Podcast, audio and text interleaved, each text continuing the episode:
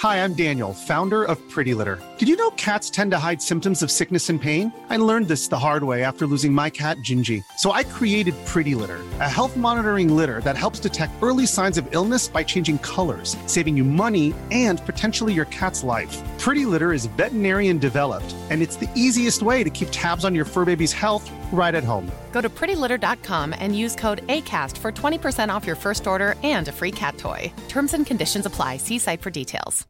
Ready to pop the question? The jewelers at Bluenile.com have got sparkle down to a science with beautiful lab grown diamonds worthy of your most brilliant moments. Their lab grown diamonds are independently graded and guaranteed identical to natural diamonds, and they're ready to ship to your door. Go to Bluenile.com and use promo code LISTEN to get $50 off your purchase of $500 or more. That's code LISTEN at Bluenile.com for $50 off. Bluenile.com code LISTEN. Millions of people have lost weight with personalized plans from Noom, like Evan, who can't stand salads and still lost 50 pounds. Salads, generally, for most people, are the easy button, right? For me, that wasn't an option. I never really was a salad guy. That's just not who I am. But Noom worked for me. Get your personalized plan today at Noom.com. Real Noom user compensated to provide their story. In four weeks, the typical Noom user can expect to lose one to two pounds per week. Individual results may vary.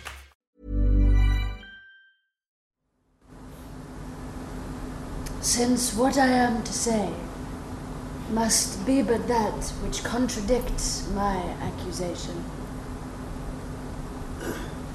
and the testimony on my part no other but what comes from myself, it shall scarce boot me to say, not guilty. Mine integrity being counted falsehood shall, as I express it, be so received. But thus, if powers divine behold our human actions as they do, I doubt not then but innocence shall make false accusation blush and tyranny tremble at patience. You, my lord, best know, you least who seem to do so. My past life hath been as continent, as chaste, as true, as I am now unhappy. For behold me, a fellow of the royal bed which our moiety of the throne, a great king's daughter, the mother to a hopeful prince. He is standing to prate and talk for life and honor for who pleased to come and hear.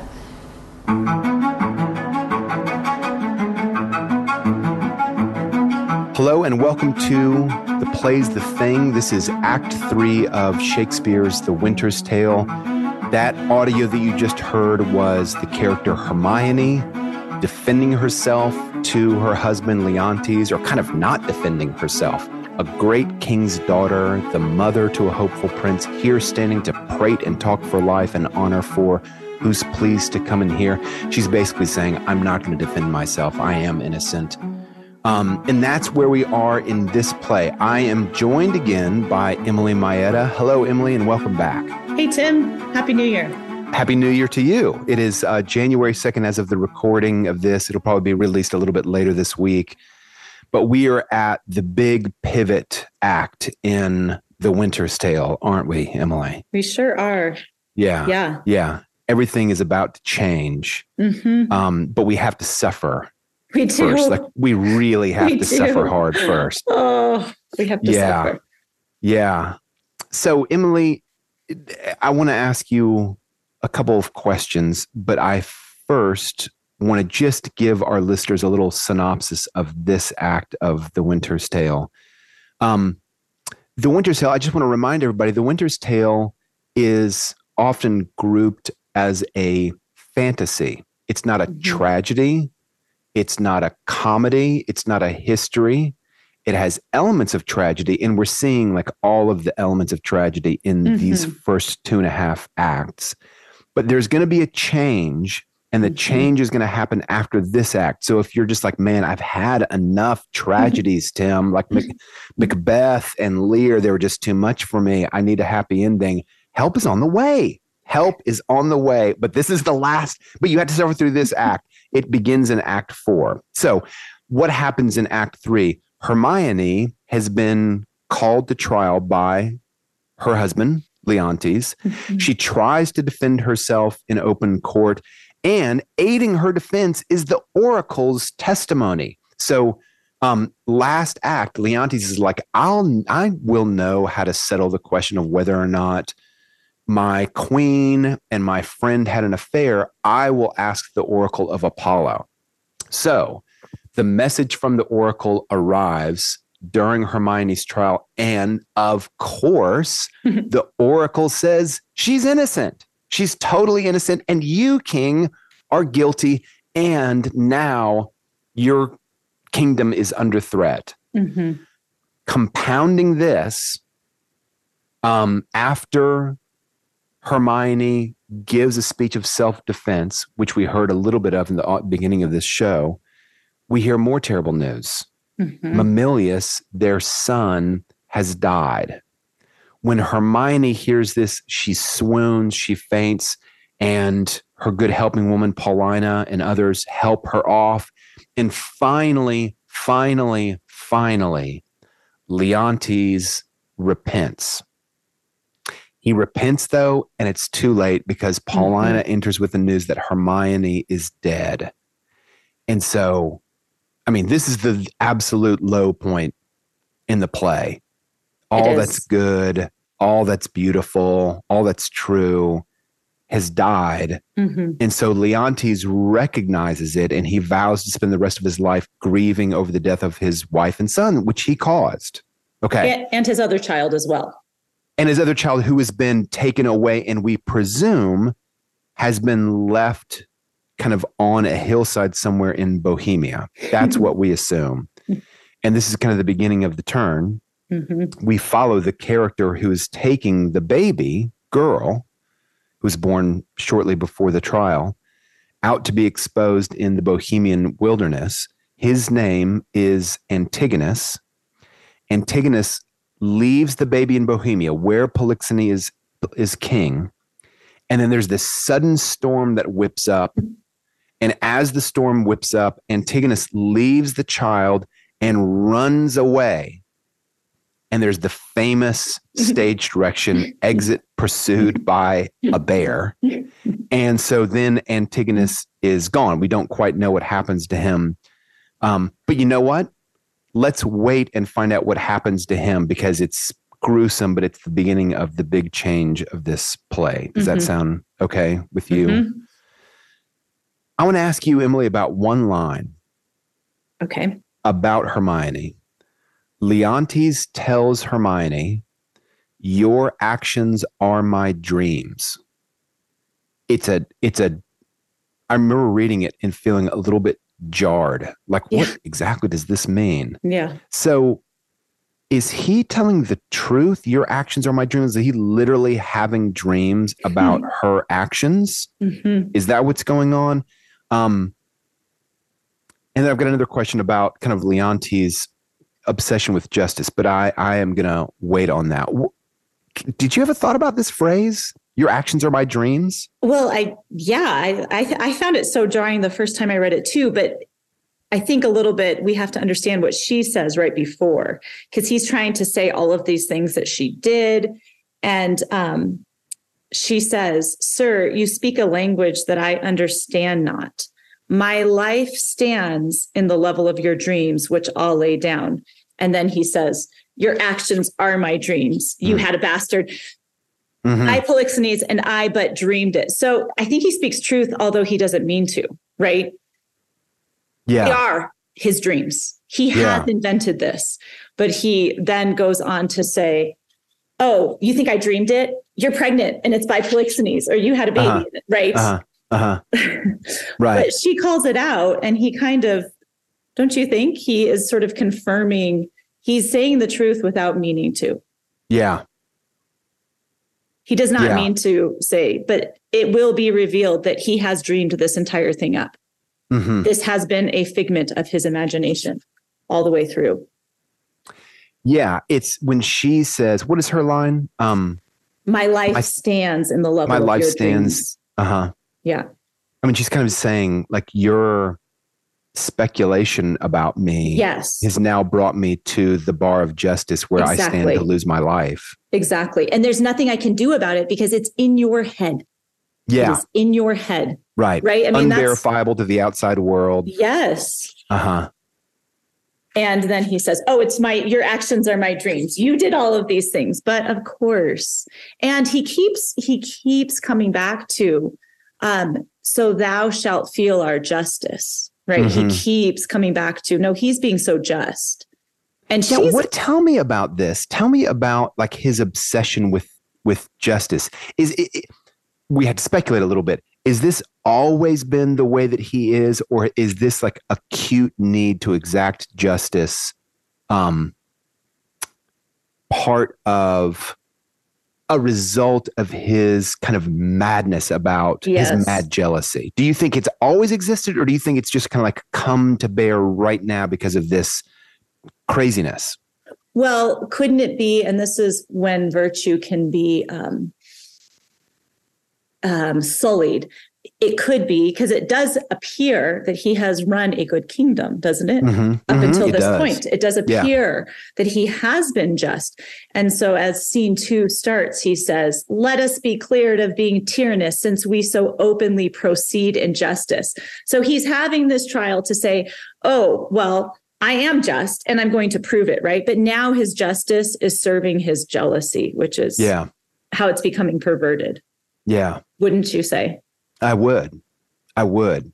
We could speculate that he has run a just kingdom, that he is interested in justice. And it's really bothering him that people are calling him tyrannous. But Mhm. the tyranny keeps coming up. And that um, Hermione's speaking to him and saying, Look, there isn't anything I can do here, which is what her first speech says. I can say I'm innocent all day long, but there is no way for me to prove this.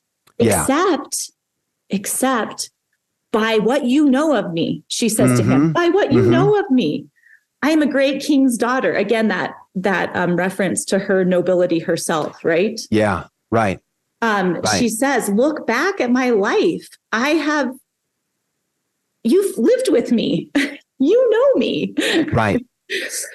Um, And one of, one of the things that I think is so so powerful about her speech of defense is that she she kind of knows, look, I'm innocent, and the more that I insist on my innocence, the more I actually am like doing damage to my case. mhm. You know, like I don't know if you've ever been in a situation like this when you know that you've not done anything wrong and someone's convinced that you're wrong. There comes a point that if you insist on it too much, then like the Hamlet line from Gertrude, uh, methinks the lady doth, Doth protest protest. too much. I know. No, You know? I, I've had a hard time learning this. Quite frankly, I'm always amazed by it when I see it because the um my my own internal sense of justice always grates against this. When I feel that I am wronged, that is why Hermione speaks so much to me. I have great difficulty standing on the fact I'm not wrong, right? And Mm, she is so internally um centered on what she knows to be the truth that she isn't pulled off just like you said right. but in right. fact, I have had a great difficulty with that in my own life. I do, Hermione is a is a testimony to me as I mean, it's beautiful. All three of her speeches are so beautiful. so beautiful. Um, so she says to Leontes, you know, like in who more he's accusing her of being a criminal, and she finally just says, "Sir, spare your threats. yeah. The bug with which you would fright me, I seek." That line, "The bug with which you fright you would fright Mhm. me, I seek." hmm To me, can life be no commodity? The crown and comfort of my life, your favor, I do give lost. She's lost his favor. Mm-hmm. And now she is saying, You're threatening my life. I've already Mhm. lost my life. It's not a Mhm. threat anymore. hmm You know, Yeah. It's so heartbreaking. Um, so your daughter and we did a Shakespeare showcase at your school, which you helped start the Paideia School in Fort Collins. Mhm. Your daughter, Mercedes, is a fine actress, and this is the first monologue that I ever heard I her think so. perform. Yep. and it I it really blew me away because she did such a wonderful job, but also she just let the words do the she let the words do the work, you know. Well, I think you helped her with that because the words do do the work. But I thought I Yeah. you helped her bring that out. yeah. I I I, I saw um I'm trying to be tactful here. I went to a Shakespeare play somewhat recently. I'm going to keep it really nebulous. um, and the actors, I see this all the time. The actors had so much energy and so much vibrancy, and they did not let the words Mhm. do the work. Mhm. You know, they felt like they needed to add a lot Mhm. to, they needed to add, a lot of heat to the text. And sometimes, absolutely, the text calls for that heat Mhm. but sometimes for me i think the actors that i appreciate the most and i think that also tend to be most awarded for their shakespearean performances are the ones that just help the audience understand what's what was written I was going to say, I think in the um, poor Shakespeare performances that I have seen, what I think is the underlying problem is the actors do not understand what they're saying, i Which- agree 100% which seems like a funny thing to say. yeah And yet, um, I will never forget, I was 13 years old when I saw Henry V. Mm. Kenneth a Branagh. movie or a Mhm. production Kenneth Branagh's movie. yeah yeah yeah yeah yeah And um, I will never forget that because it felt like when I watched it, I couldn't understand what they were saying. Mm. right? Because Mm. I, I, it was one of my first introductions to Shakespeare. And of course, the first time you hear Shakespeare, if you haven't been accustomed, it does Right. seem almost like gibberish. But even when I felt like, okay, I'm not getting everything, Kenneth Branagh's um, inhabiting of the words and each actor's and how, you know, because he has such a Yeah. stellar cast for that. Um, I was like, oh, it means something. Like they're communicating to me yeah. the depth of what is going on here where things i had seen previously it just it came as a revelation to me. Like oh this means something. Yeah. they really feel it. But it, i think it's that inhabiting of the words. They knew it was being said and i um fully believe that many times they don't know what they're saying. I I completely agree. I'm going to tell a little story. I know that I've told this story somewhere on the air before, and I know that I've told your family this story, but it's worth telling again. I was playing Macbeth um, in a park in Oregon, and some friends of mine, Andrew and Marianne, brought their kids to the performance. Their son, Soren, was just a boy at the time. I guess he was like maybe five or six, and he had brought this little toy sword. And so they were sitting pretty close to the stage, and I go out for Macbeth's famous um, Is this a dagger I see Mm. before me? The handle toward my hand, come let me clutch thee. I go out for that scene, and it's just me alone on the stage, and I'm out there. Is this a dagger I see before me? The handle toward my hand. And Macbeth is imagining a Mhm. dagger leading him to Duncan, who he Mhm. was going to kill, so he becomes king. I'm performing it and I see something kind of out of the corner of my eye, kind of raising up from the audience. And I don't want to break character and look. I'm afraid I'm going to get distracted. And people, like drunk people, would show up at the plays all the time. You just, you know, Mhm. it's Shakespeare in the Park. You get all Right, sorts of madness. to. So I finish the scene. I go in the back and I'm getting basically ready um, for the next scene. And all my fellow actors who weren't out on stage were laughing. Oh my gosh, did you see that? Oh my gosh. And I was like, what are you guys laughing at? We're, you know, we're trying to keep it down because the audience is not far away from us. What are you guys laughing at? Did you not see that boy? And I was like, what boy? No. In the middle of your speech, when you said, Is this a dagger I see before me? He held up his toy sword. It was Soren. He was he thought that I was asking him for this Hey, sword. is that your dagger? I need it. Like, yeah, I need it, sword. Okay. But what's funny, so he was old enough to understand Yeah. that. Yeah. Okay, there's a follow-up to this story, which is Andrew and Marianne get a hold of me and they're like, man, our you know, our kids just love the Shakespeare plays so much that they've Yeah. started doing Shakespeare plays in the backyard. And keep in mind, yeah. these are kids. These are Little younger guys. than Titus, you know? Yeah. And I said, Oh, and they said they want to perform for you. And I said, Oh, great. So I go over to their house for dinner, and Andrew has made a little stage in their backyard. And the boys get up on this stage and they each have swords. And this is what Shakespeare was for them. This is what acting Shakespeare was for them. Soren to his brother Elliot. I am against thee, and I will kill thee with mine sword, which is more powerful than a board. And then they would fight, fight, fight, fight, fight, fight, fight, fight, fight. And they would stop. And Eliot would say, You have not done me wrong. I will take your harm. Fight, fight, fight, fight, fight, fight, fight. And that's what Shakespeare And they basically perform for about 10 minutes and then they you know, so it was it was like yeah. a few semi-rhyming lines that yeah. sounded Shakespearean to them, yeah. followed by fights, and then they stepped forward to the edge of the stage and took their and bows. Took and. I, you know, applauded yeah. like it was the best thing I ever heard. Because it was like it was so great. It was so much fun. But but I think that was like a, a picture to me of mm-hmm. what a first exposure to Shakespeare is. Like, mm-hmm. I know that it's my language because mm-hmm. I hear words that I know I it's use. my language. Yeah. but it sounds as foreign to me as Italian or yes. or Greek. It sounds so yes. strange.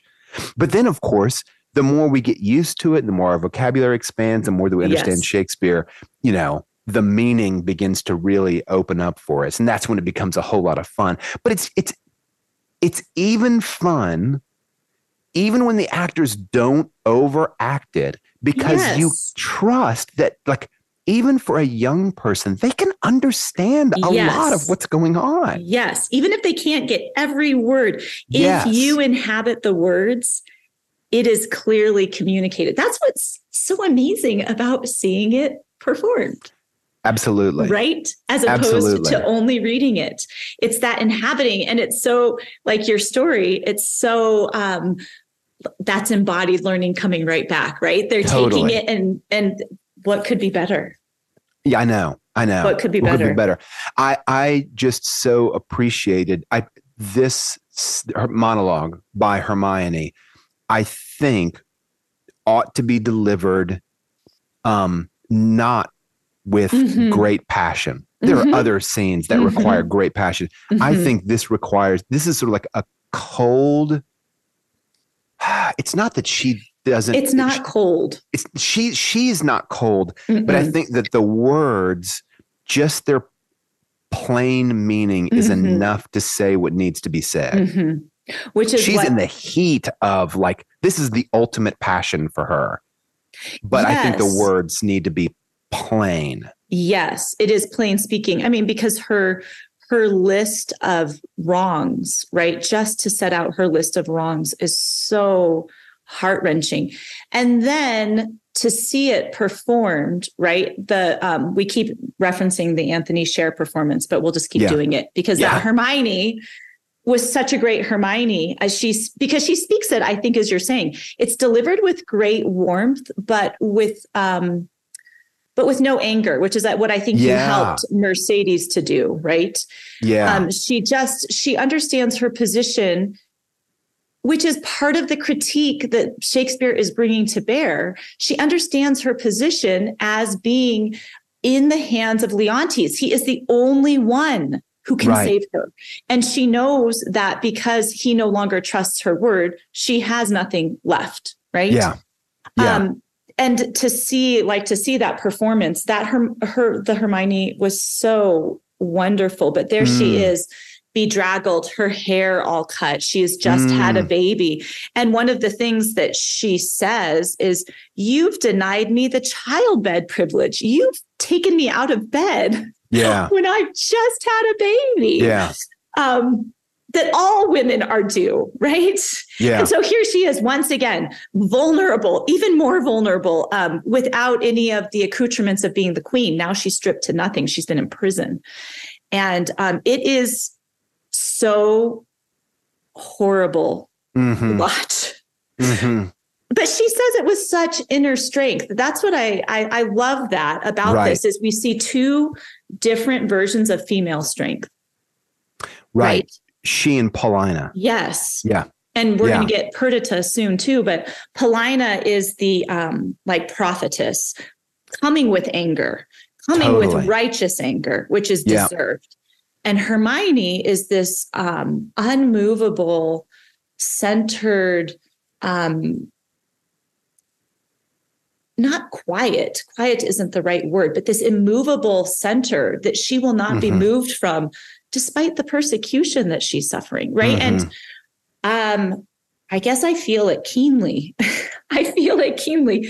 Myself You having had children, keenly? I feel her position keenly. Oh right? yeah. A new baby, your body is weak. You are not you are not able to stand against this. And the way that Shakespeare, how does he do this? The way he gives her words um, in in this great travail, I find very moving. Yeah. You mentioned Hermione's kind of like the, the vision of strength that that we see in Hermione, and there's also a vision of strength that we see in Paulina. Let's actually listen to Paulina um, when she speaks to Leontes after she tells him that Hermione is gone. Hermione has died. Let's listen to that now. But oh, thou tyrant! Do not repent these things. Rather betake thee to nothing but despair. A thousand knees, ten thousand years together, naked, fasting, upon a barren mountain, and still winter, in storm perpetual, could not move the gods to look that way thou wert. Go on, go on. Say no more. However the business goes, you have made fault in the boldness of your speech. That was Paulina speaking to Leontes, but O thou tyrant, do not repent these things, for they are heavier than all thy woes can stir. Therefore, betake thee to nothing but despair. so, how? Let's talk about Paulina. If if um, Hermione's strength is very centered, I think that's the perfect word. It's very centered. Um, how would you describe Paulina's? Well she is a truth speaker right i think she Mhm. comes and you can um, hear it from the performance which i'm sure she can be played in many different ways but this performance stresses she comes with righteous anger does she not Yeah. Yeah. she comes she comes and this is the role that she's played in the previous acts as well where she is going to hold his feet to the fire Yeah. right? She is going to hold his feet to the fire. So that's her second speech but her speech before it is a long so um as hermione has listed the things that she has suffered the loss of the king's favor the inability to see her son the loss of her baby the loss of her childbed privileges. She runs through this whole list. So paulina does the same and he she says okay um not you know smearing the honor of polixenes that's one thing trying to get camillo to kill him that's another thing Yeah. uh sending your son to despair because you've damaged his mother that's another thing uh now putting your baby out to die that's another thing but i will not forgive you the death of the queen the queen the best Right. woman right Right. so she has another equal line of look, look at these things that you have done. Look at the huge um, swath of terror that your jealousy has created. Mm. And we haven't even gotten the next thing, which is her own husband is going to die, right? Oh, right, right. Her own, which she doesn't even mention here because that hasn't occurred yet. Yeah. But um, she is so Hermione does like this is what I have suffered, and now Paulina is li- laying out to him. These are the things that you have done. That this huge swath of um, destruction and woe that you have caused. And then she says, "I love. I just love these lines." A thousand knees, 10,000 years, naked, fasting upon a barren mountain, and still winter and storm perpetual could not move the gods to look the way thou wert. yeah. Yeah. And he kind of acknowledges it. I mean, He he's like, yeah. I got to give it, but I'm still going to spend the rest of my days in mourning. It's like the best that I can do. yeah. Yeah. So hers is a um I don't know who could to whom could she be compared? Hers is a wrathful. I mean, she is coming with wrath, Yeah. Yeah. And she It's is funny because all of the characters that I think of are all male. Like I think of I don't know that John the Baptist is coming in Oh, wrath, but he's yeah. coming with some heat, yeah, right? no, it is John the Baptist like. Yeah, yeah. Yeah, that's a good one. Um, who is the prophet in Oedipus Rex? Um, Oh. Who Oh. for, he, he's the one who gives like he basically just names Oedipus as the killer. yeah.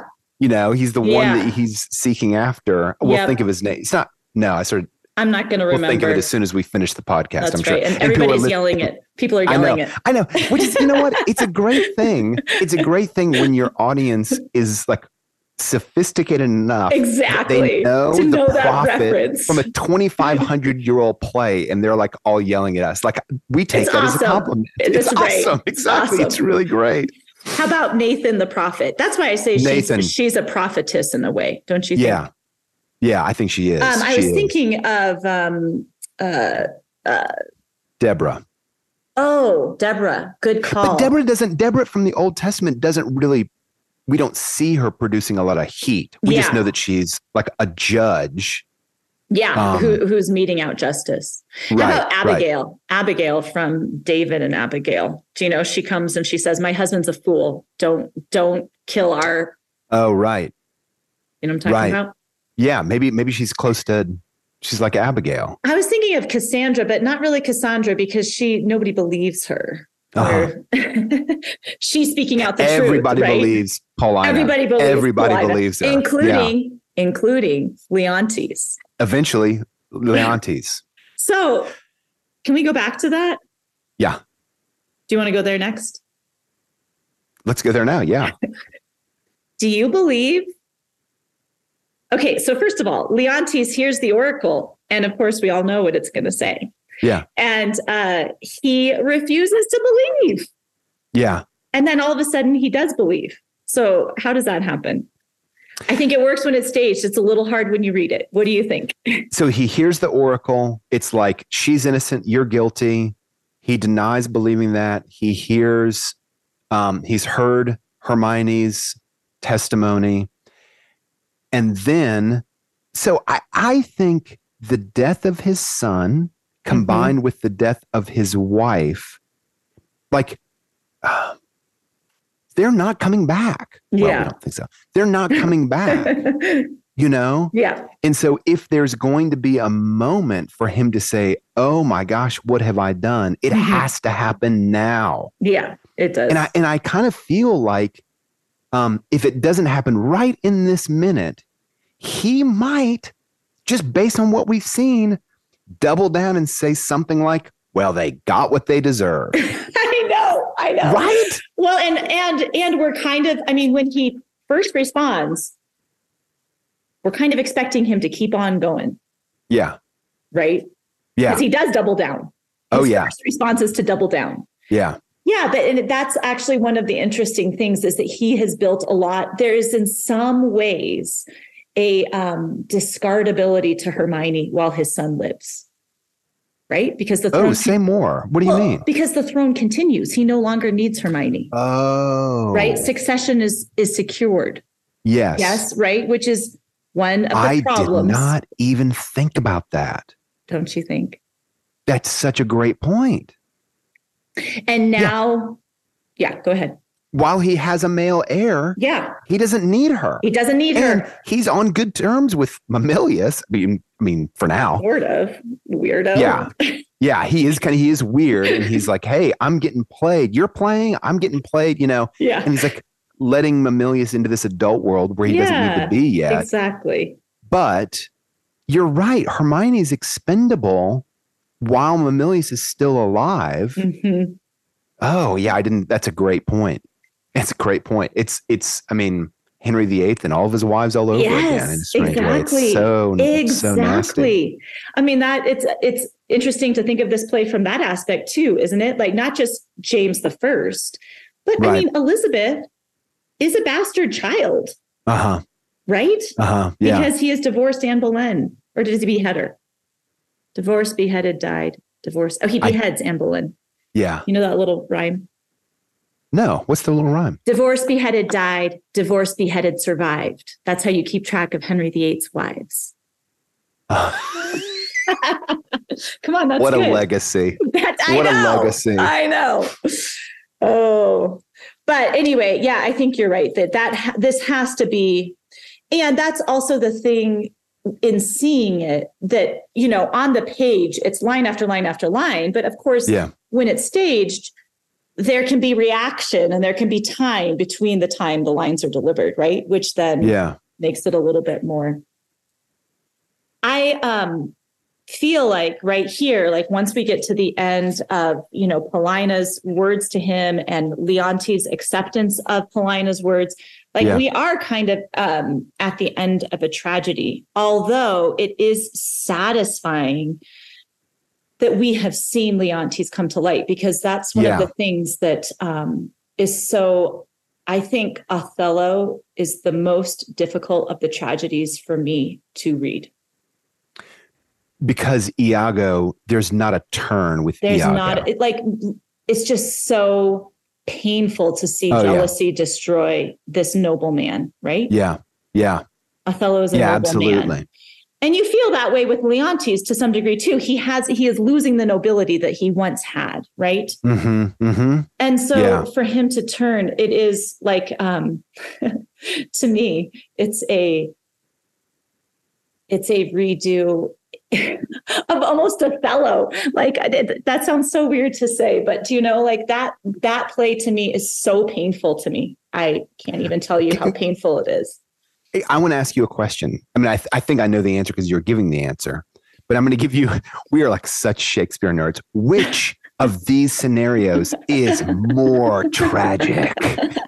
So we have Othello, and Othello is deceived into believing his wife is not innocent, and he's deceived by Iago. And at the end of the play, it's all revealed. Iago was lying the entire time, and Othello just killed his innocent wife. And Iago, so I'm just catching everybody up on like, in case they haven't seen Othello recently. And Iago's last lines, I can't remember what they are.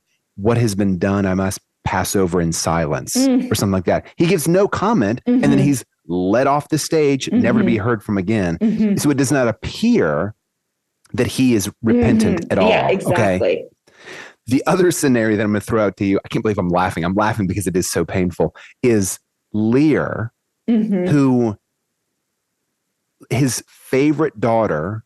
Cordelia, he rejects her, throws her out of the kingdom, cuts her off from her inheritance. And finally, finally, finally, at the end of the play, he's he's like, Mhm. oh my gosh, I see my fault. She Mhm. was innocent the whole time. And her two Mhm. sisters, my other two daughters, they were just like broken, terrible, and they were so mean to me. And he's reunited with Cordelia, Mhm. and, she dies. She dies. I don't know which one. I don't know which one I would vote for. I'll, tell you which one I vote for. Okay. I vote that Othello is like to me, Othello is more painful because Othello, like there is a part of Lear that there is a um with the other tragic heroes, Macbeth, Lear, Yeah. who else? They they are faulty. And you get that. I mean, not that um, Othello Yes. is without fault, but Right. feel that the the um, evil of Iago is so overpowering that Yeah. Othello is, you know, his outsider status. I feel though that Othello and Hermione share different, you know, share similar qualities. But that to me is why Othello is so painful. Is it's a beautiful man and a beautiful woman who are destroyed by one man's evil intent on them. Yeah. Yeah. and we don't get to see the Any redemption. metanoia of Yes. Iago. There's Yeah. no turning. No. And we at least get a glimpse of that with Lear. Yes. Yes. We You get know, it. Lear Even if it's not finally sees- rewarded.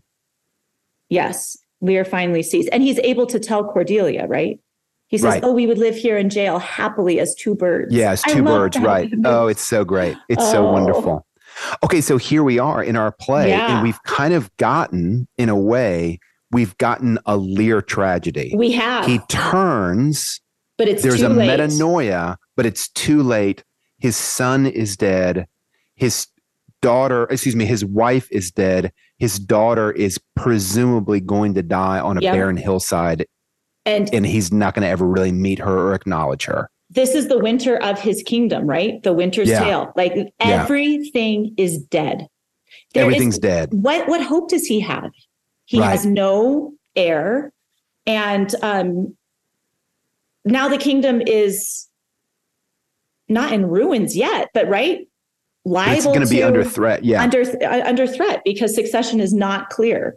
right. Yeah, so Right. we we leave in the winter when all is dead. All appears dead, and it does. It feels so tragic, and then crazy. We switch. Scene We three. switch by following one of the king's men, Yep. also the husband of um, Paulina. Paulina. We follow, uh, sorry, what's his name? Antigonus. Just Antigonus to Bohemia. another country. He's in Bohemia, and we see him briefly put the child, Leontes' child, Hermione's child, down on the Mhm. hillside, Mhm. along with a huge treasure for presumably Mhm. her Whoever protection her. and you know Mhm. future.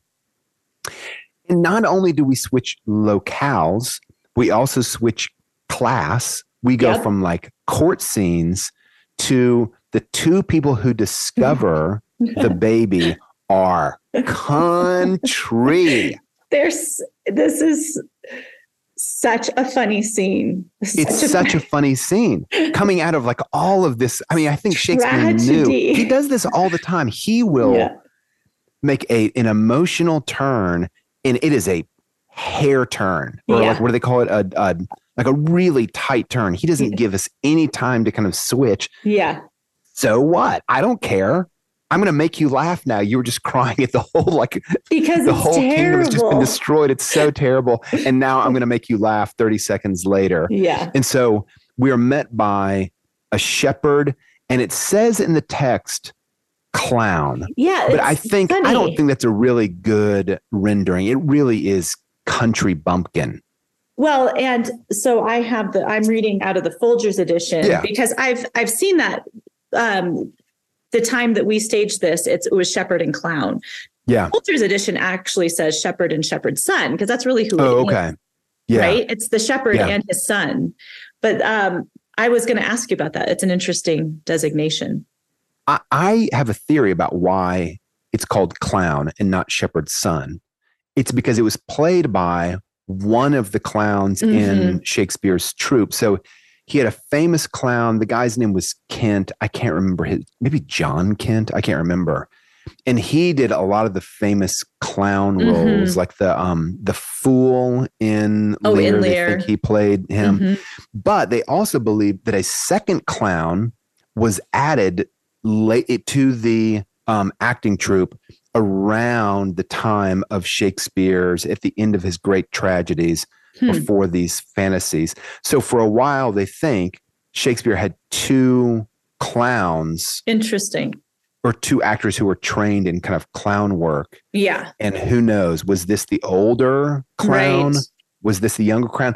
Or my speculation is it was both.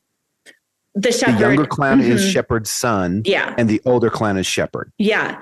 And later on, we're going to see that the shepherd's son really is a clown. Like, he's Yeah. really, Oh, yeah. he's really, uh, um, what's the word?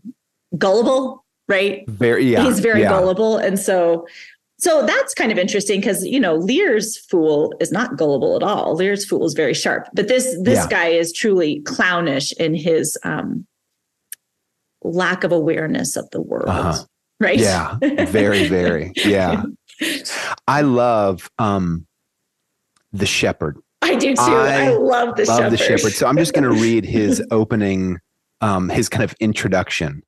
I would there were no age between 16 and 23 where that youth would sleep out the rest, for there is nothing in the between but getting winches with child, wronging the ancient tree, stealing, fighting. Hark you now. Would any but these boiled brains of 19 and 20 uh, and 2 and 20 hung this weather? it's really funny. So he's like, it's like this complaint. I assume which is against his son. You know, his son is probably of the age that Yeah, he's exactly. describing. He's just like, man, this time, this time in a person's These life teenagers. is just so useless. Yeah, these teenagers. It's like a get off my lawn moment from eight from sixteen ten. They have uh, undeveloped prefrontal cortex. Right, right. And you're like, man, some things have not changed. Some things have things not, changed. Yeah, no, Yeah. I love that. It's hilarious. So the shepherd and the shepherd's son, or the cloud, whatever we're going to call him, um, they meet up right after the shepherd's son has seen the bear, Mhm. you know, like two sights. You've seen two sights. He's seen two sights. One of them is this ship yeah. that's going kind of like up and down and up and down. And he also sees this bear. I mentioned in the first act, Emily, that um, I, think there's reason to believe there might have been an actual bear brought on stage. It- because- crazy. Crazy. There were bear baiting rings Oh. located near theaters Yeah. at this time. This is before, you know, like This is all really sorts of like, yeah, it's really terrible. There's all sorts of like animal cruelty laws that have not been developed at all. Yes. And bear baiting would have been super popular. Yeah. So Bring you a know bear. what? Bring a bear on. Bring a and bear let's have on. them like we'll have the you know the king's man run off stage. Yeah. Exit pursued by a bear. I love that. That's it. what we'll do. I, th- I said this before, but I have to say that this play reminds me so much of Mozart's Magic Flute, which has all Yeah, you sorts. said that. Yeah, well, I mean, I was comparing it to the staging in Amadeus. But these fantastical moments of like bears coming, um, there's Uh-huh. so much it shares with the Magic Flute, which was an unusual opera you know, even for its time. I mean, it had sort of elements of high and low, which this play does as well, right? The court and the pastoral.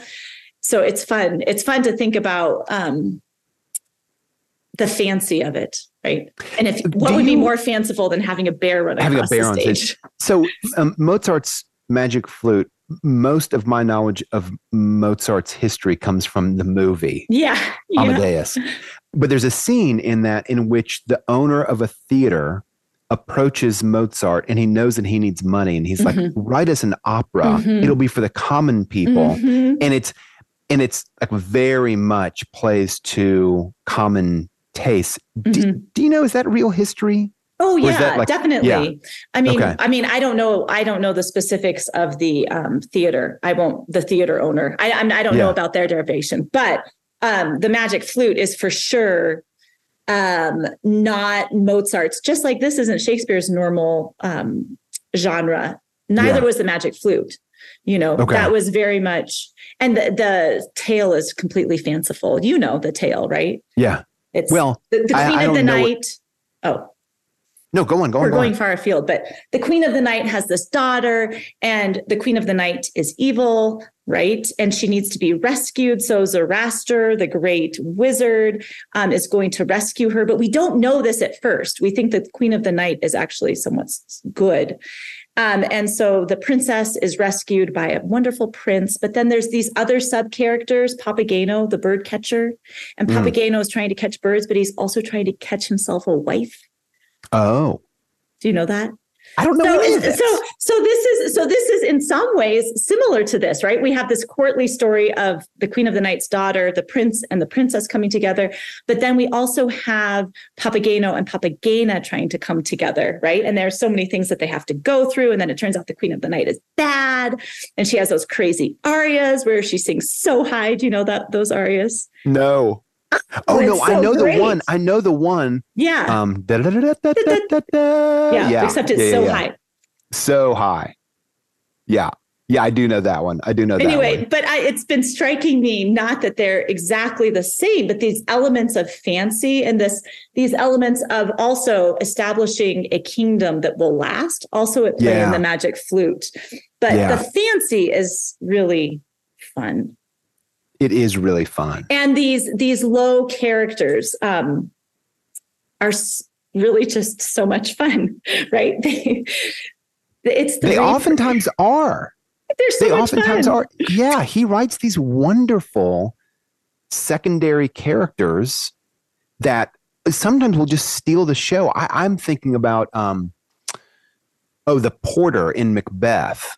Oh, mhm. porter comes Yeah, in after yeah. Duncan's Oh, death. so good. Blood everywhere Yeah. on stage five minutes earlier. And then the, the porter comes in because we hear this knocking at the castle door, and the porter's knock, knock, Yeah. knock. Let me sleep. And he has all these kind of crude jokes that he tells. jokes, Yes, It's just a little bit part, but it's so terrific. It it's so terrific. it is. Well, and as we're oh, sorry, go ahead. No, no, you go ahead.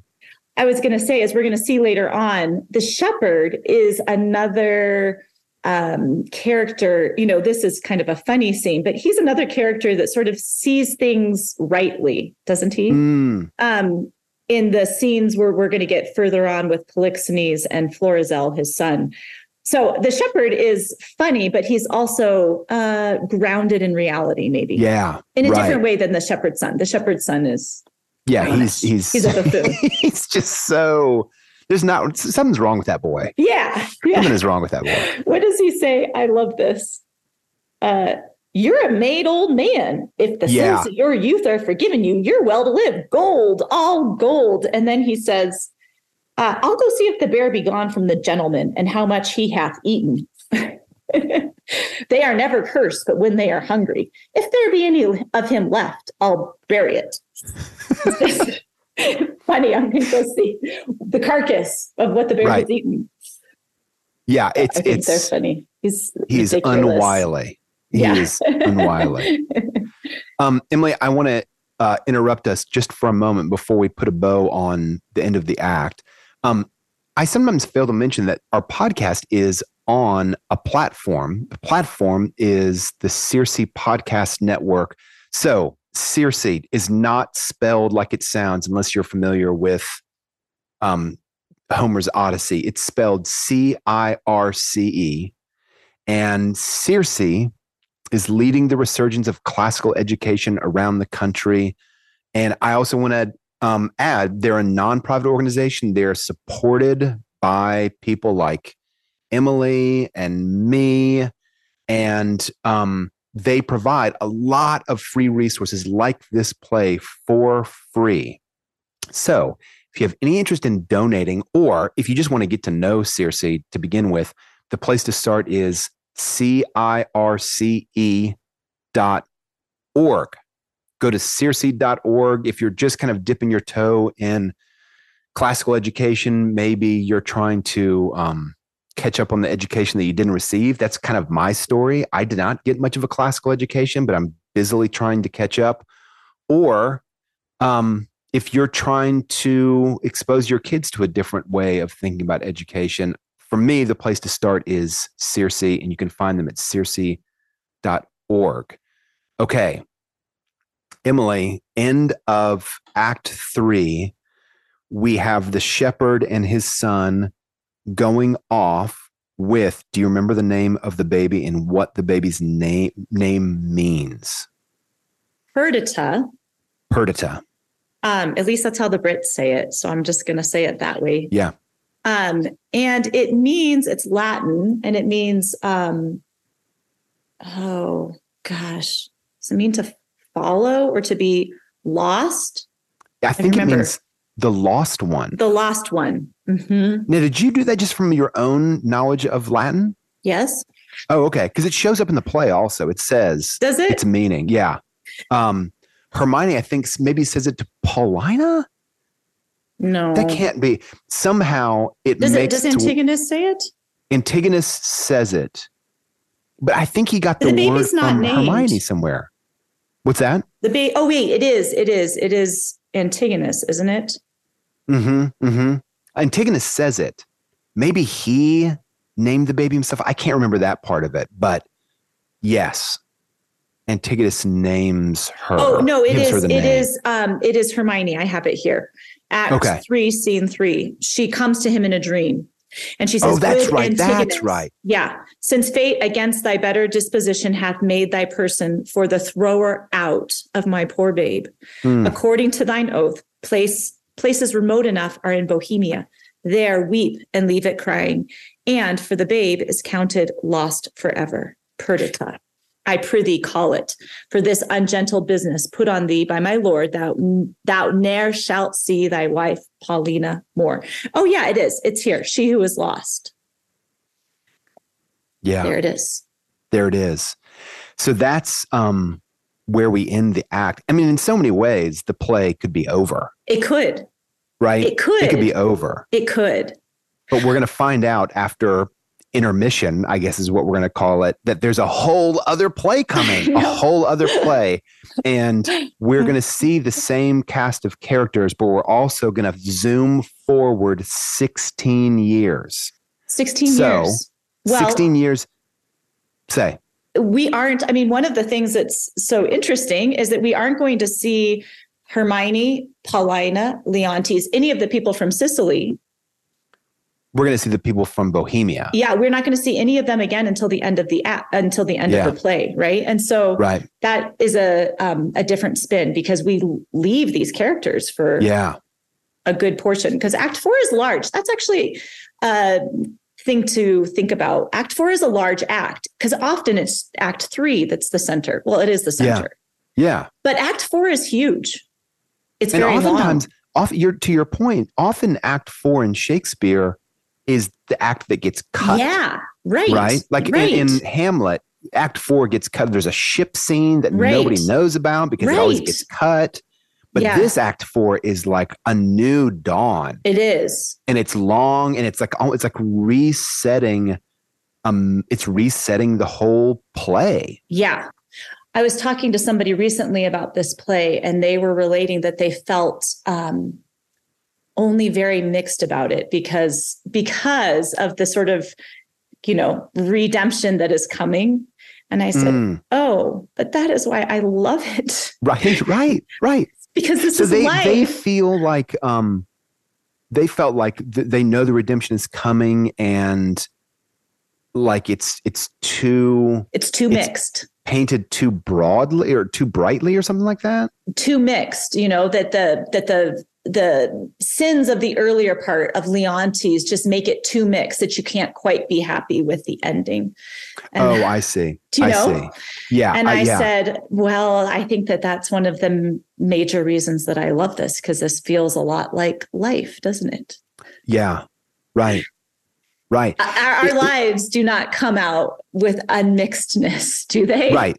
Like you, you mentioned, like damage gets done. Damage is done. Yeah. And that's something that he really wrestles. I think Shakespeare brilliantly wrestles with in this play. I think that's part of the reason why I love this play so much. And for me, why it surpasses a great comedy like Much Ado About Nothing. In Much Ado About Nothing, Hero, this innocent woman, is done wrong by mm-hmm. her fiance mm-hmm. who suspects her man all yeah. these like this trope of like jealousy yeah who suspects her of being unfaithful he finds out that no she was faithful the whole time mm-hmm. and then they're married at the mm-hmm. end of the play and Mm-hmm. there's something about it that's like wait dude you just Get on called your knees. her out in front of everybody you shamed her in front of everyone and you are like just kind of going back to you, but you Yeah, still get to marry the quo. girl. Status right. quo. On your knees. On your knees. Totally. Thousand knees. Ten thousand years. And this play is going to show that. This It play does not presume It that is. The damage doesn't Yeah. occur. it does. It does occur. And Ah. yet And to yet, have like a triumph and a redemption at the end, yeah, we're going to have scars, but that's that's what makes this play so special to me. I just read an amazing essay by Christian Wiman that deals with this very theme. And I think for Shakespeare, it is at the end of his life, he probably knows this more as well, right? These are the Yeah, things that we yeah. learn as we grow older and to Um, accumulate wounds. I keep, you're going to laugh at me. You're going to be like, this is what a weird association. I keep thinking about Phil Collins, like late era Phil Collins. so, Phil Collins, I used to listen to Phil Collins middle school and high school all the Wait. time. He's one of the rare drummers who sings. Yes. And Right? he's supremely talented as a drummer and supremely talented, I want to say, as a songwriter. Mm. That being said, no, I know, I know what you're saying. because late era Phil Collins is like, it is cotton candy. Yeah. Yeah. You know, it's so Yeah. cotton candy. Yeah. But I remember my sister saying, you know, we would like be like, what happened to Phil Collins? He was so great. He was with Genesis. And they did all these kind of like murky, heavy Totally. songs. And it was so thoughtful. And I was like, what happened to Phil Collins? It's all just like Disney soundtracks now. She heard an interview with him. I can't remember who with. Oh, it might have been on This American Life. Interesting. And she and he made a defense for like all the kind of happy love songs that he wrote. And he's like, I totally admit it. I totally admit I'm writing Hallmark cards. This is not his words, but Yeah. um, I like want to make people happy. I'm late in my career. I want to make people happy. And I was like, that's respect. I have respect for that. because all of that angsty stuff I did when I was young, that's when I hadn't actually suffered. Now that and I've now I have suffered, suffered. exactly. Like who knows? I don't know what like Phil Collins' personal life Yeah, is like, yeah. but he's he's a human being. He has suffered loss, and now he's like, yeah, I want to write like pop songs that make people happy. I, I'm just not going to equate Phil Collins with Shakespeare. I just can't go What? that far. I'm you sorry. You won't support me? I- You won't support that? but point That- taken. I won't either. That's Okay, that's great. the end of Okay, my great. linkage Okay, between these great. two. It's the end of my linkage. Um, Emily, thanks for joining us for Act Three. Everybody, Act Four. Help is on the way. it's coming. It's Help is coming. on the way. Um, I also want to make a little shout out. I am recording a series of one podcast episodes on some of Shakespeare's kind of lesser known plays. So if you want to know anything about Two Gentlemen of Verona, well, that's going to be the podcast that follows this one. I've got Ian and Emily Andrews. Andrews coming on the show. I'll give you their biographies when we start that show. Um, so that's something to look forward to. We're going to do, we're going to kind of season these longer five uh, act podcasts with one off act, one off podcasts about kind of some of the, the lesser known plays. So you've got that to look forward to. As always, we want to thank the Circe Institute, C-I-R-C-E dot org for platforming this and other great classical podcasts. Uh, thank you, everyone, for listening. Please join us next week for Act Four of The Winter's Tale. Bye. Bye.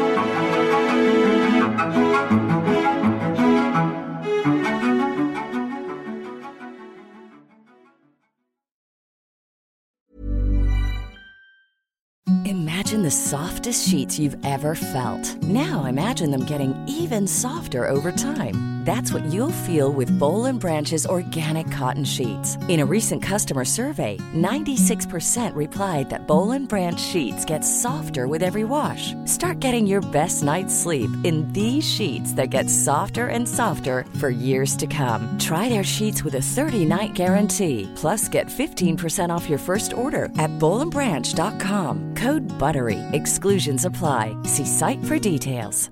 Planning for your next trip?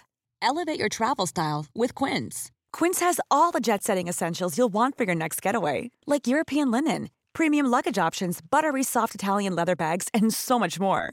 And is all priced at 50 to 80% less than similar brands. Plus, Quince only works with factories that use safe and ethical manufacturing practices. Pack your bags with high-quality essentials you'll be wearing for vacations to come with Quince. Go to quince.com slash pack for free shipping and 365-day returns. Hi, I'm Daniel, founder of Pretty Litter. Cats and cat owners deserve better than any old fashioned litter. That's why I teamed up with scientists and veterinarians to create Pretty Litter. Its innovative crystal formula has superior odor control and weighs up to 80% less than clay litter. Pretty Litter even monitors health by changing colors to help detect early signs of potential illness. It's the world's smartest kitty litter. Go to prettylitter.com and use code ACAST for 20% off your first order and a free cat toy. Terms and conditions apply. See site for details.